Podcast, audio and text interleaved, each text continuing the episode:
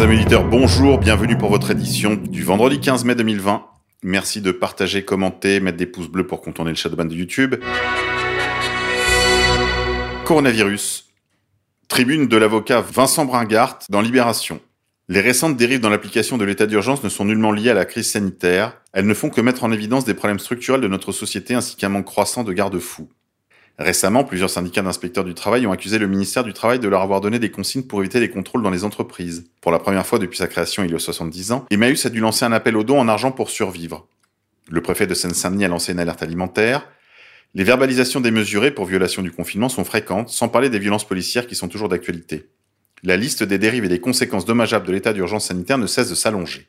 Il serait mensonger de relier exclusivement ces anomalies à des épiphénomènes liés à la crise sanitaire, car elles mettent également en évidence des problèmes structurels de société qui amènent nos dirigeants à se retrancher derrière des mesures d'urgence au détriment du respect des libertés les plus élémentaires.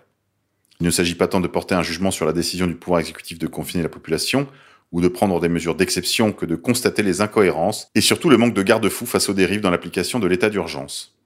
La faiblesse, pour ne pas dire l'absence d'un pouvoir législatif qui aurait pu initier un débat contradictoire dans l'adoption de l'état d'urgence sanitaire, n'a pas été compensée par le contrôle juridictionnel, en particulier celui du Conseil d'État, pourtant primordial dans un État supposé de droit.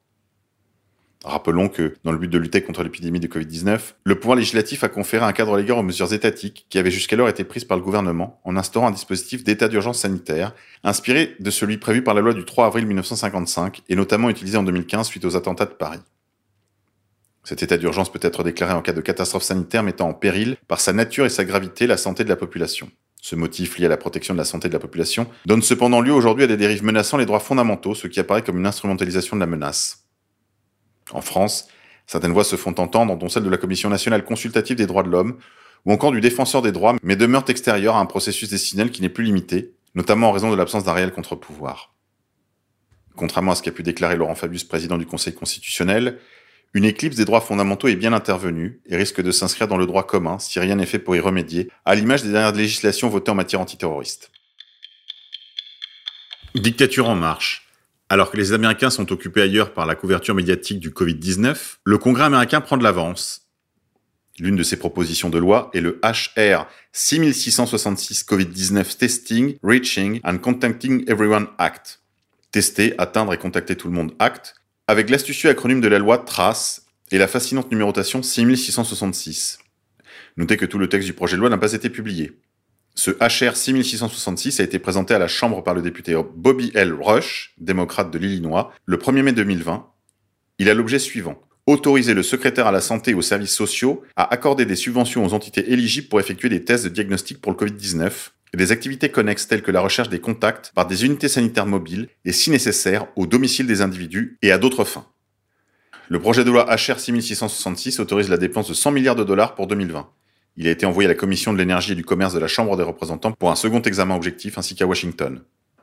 Ce HR 6666 est conçu pour permettre au gouvernement américain d'entrer dans les maisons et dans les affaires personnelles et familiales de santé de tous les citoyens américains.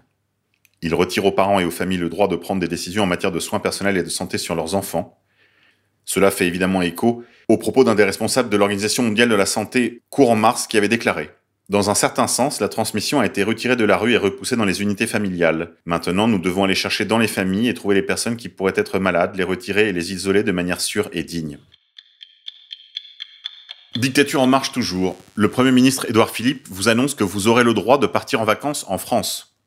Comme je vous l'avais dit, vous ne disposez plus d'aucune liberté, vous n'avez plus que des licences octroyées par l'État. Antisémitisme.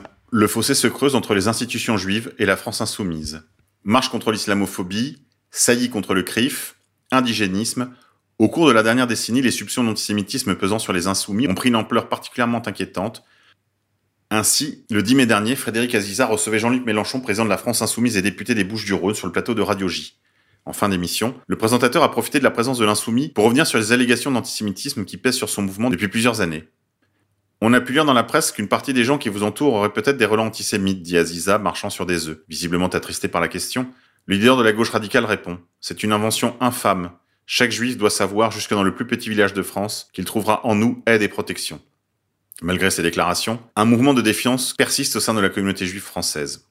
On peut probablement dater la première rupture avec la communauté de la marche blanche pour Mireille Knoll, qui avait vu acclamer Marine Le Pen, tandis que les mélanchonistes se faisaient jeter dehors par les gros bras de la LDJ.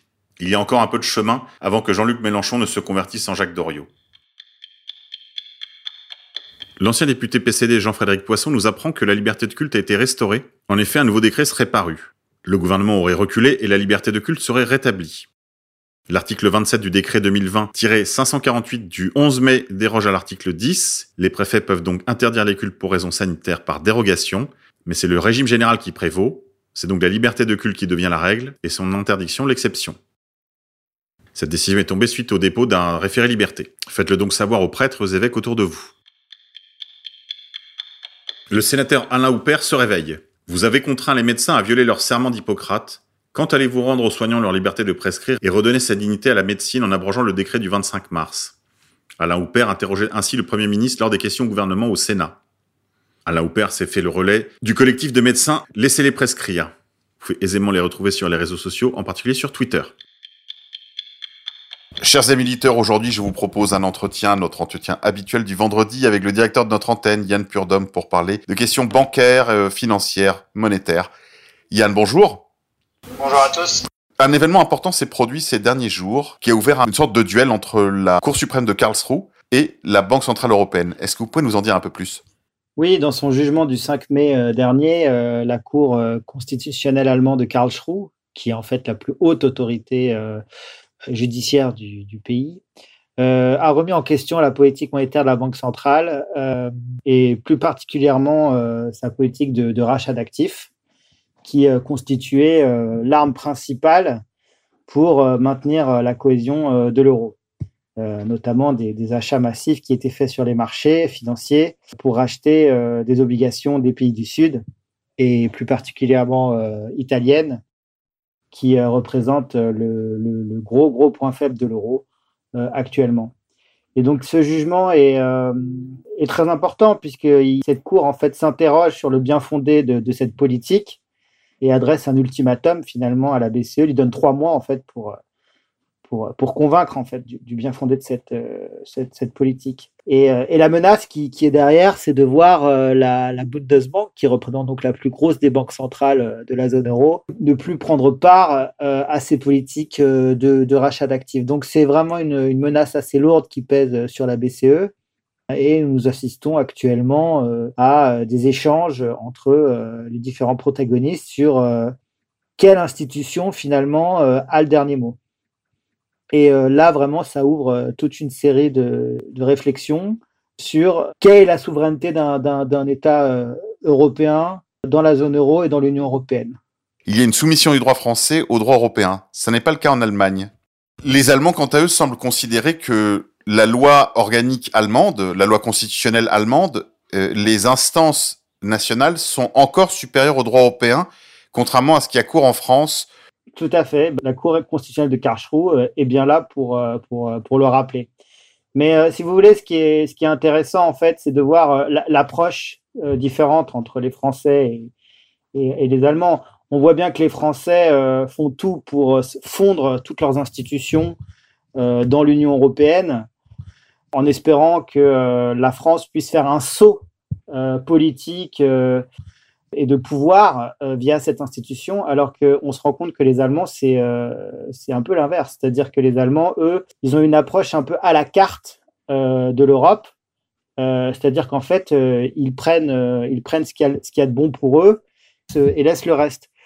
D'un point de vue constitutionnel, en fait, l'Allemagne a toujours été, toujours, toujours, toujours été très claire finalement. Pour elle, l'Europe, comme je l'ai dit, c'est une entité à laquelle elle a délégué des points très très précis de sa souveraineté euh, des points qui ont été encadrés, dont le fonctionnement a été bien encadré, bordé dans les différents traités qu'elle a ratifiés. Et donc pour elle, si vous voulez, euh, euh, c'est une Europe à la carte où ses intérêts priment sur l'intérêt communautaire. Et donc c'est ce que vient nous rappeler la Cour constitutionnelle de Karlsruhe. Et tant pis, si vous voulez, j'ai envie de dire un peu tant pis pour les pays du Sud, notamment la France et Macron, si euh, les élites de ces pays euh, veulent voir dans les traités plus qu'il n'y est écrit. La faute leur incombe euh, clairement.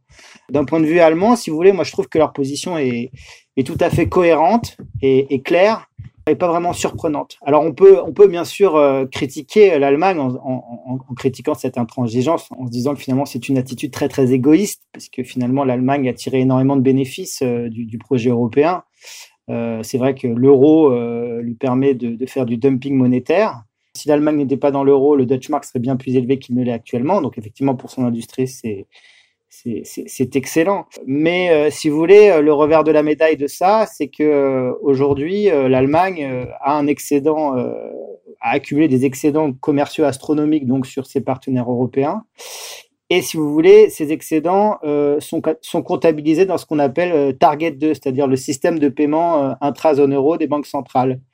Au dernier compteur, l'Italie et l'Espagne avaient accumulé conjointement une dette vis-à-vis -vis de l'Allemagne de plus de 1 trillion d'euros en fait.